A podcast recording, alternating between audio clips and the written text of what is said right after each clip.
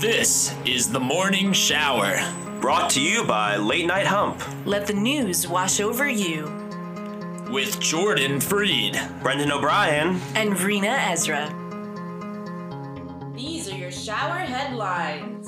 Hard right House Republicans on Friday were discussing forming an America First caucus, which one document described as championing Anglo Saxon political traditions and warning that mass immigration was putting the unique identity of the United States at risk. Ah, yes, the Anglo Saxon traditions of the United States. Traditions that mass immigrated from England and took over the people who were already here. Maybe if we're lucky, all of the refugees coming in can overthrow Marjorie Taylor Greene and Matt Gaetz. a self driving Tesla electric car crashed late Saturday in Texas, erupting into flames and killing the two passengers. The car ran into a tree north of Houston after traveling at high speeds and failing to navigate a turn, with one of the victims being in the passenger seat and the other in the back. I guess in this case, Jesus did not take the wheel. Otters at an aquarium in Atlanta have tested positive for COVID 19, but are expected to make full recoveries. It is suspected the otters may have acquired the infection from an asymptomatic staff member. They are not eligible for Pfizer, Moderna, or J&J, so looks like they are getting the otter vaccine. It all started with a simple passion for restoring cars. I've always had vintage cars my entire life. I've restored probably 20 to 30 vintage cars, Joe Sacchetti said. When the coronavirus first happened, I thought of making a Corona car just to make it, and the idea kind of sat for a while.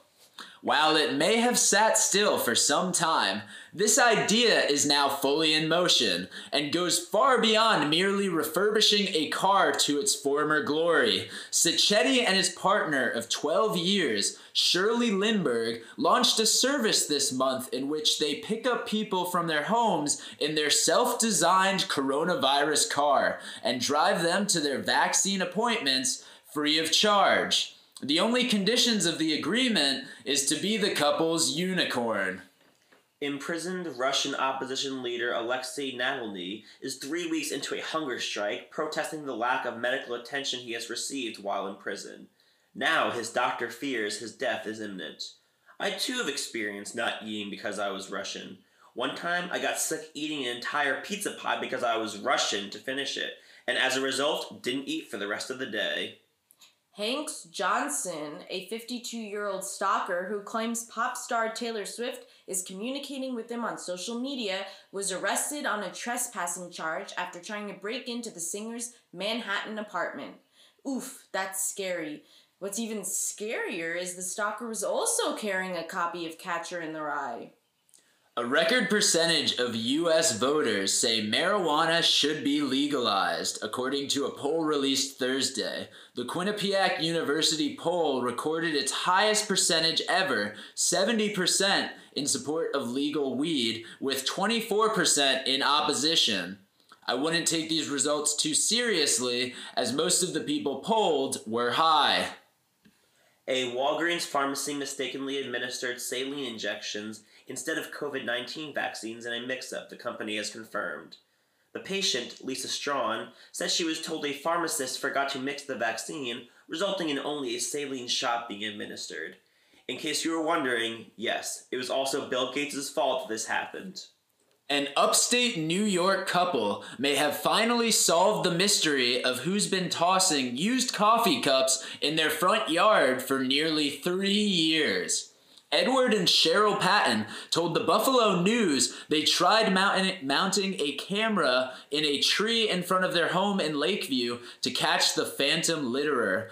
But it wasn't until some neighbors got involved recently and followed a minivan and jotted down its license plate number that there was a break in the case.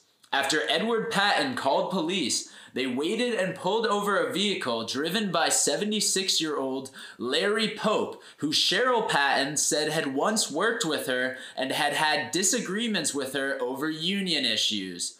Pope claimed he wanted to settle the issues over a cup of coffee. A Connecticut middle school teacher who raised $41,000 to help hundreds of his struggling neighbors during the COVID 19 pandemic got an unwelcome surprise for his charitable efforts. A form stating he could owe $16,031 in income taxes. Louis Goffinet, 27 of Mansfield, began picking up groceries for elderly neighbors afraid to go to the store during the early days of the pandemic, often spending his own money. Given the great need, he later organized two fundraisers on Facebook over a year and helped hundreds of families with groceries, rent money, and holiday gifts, the Hartford Courant reported, setting a $200 limit. In January, Facebook sent Goffinet a 1099 form that stated he owed taxes on the money he had raised. Facebook warns users that money generated from a fundraiser on the social media platform may be taxable if more than $20,000 is raised and that a 1099 tax form will be issued. Goffinet was shocked for some reason that Facebook, the company that has enough data to facially recognize anyone in the world, spies on us for the government. Thank you for showering with us. Lather, rinse, repeat every day before noon. Scrub a dub dub at latenighthump.com.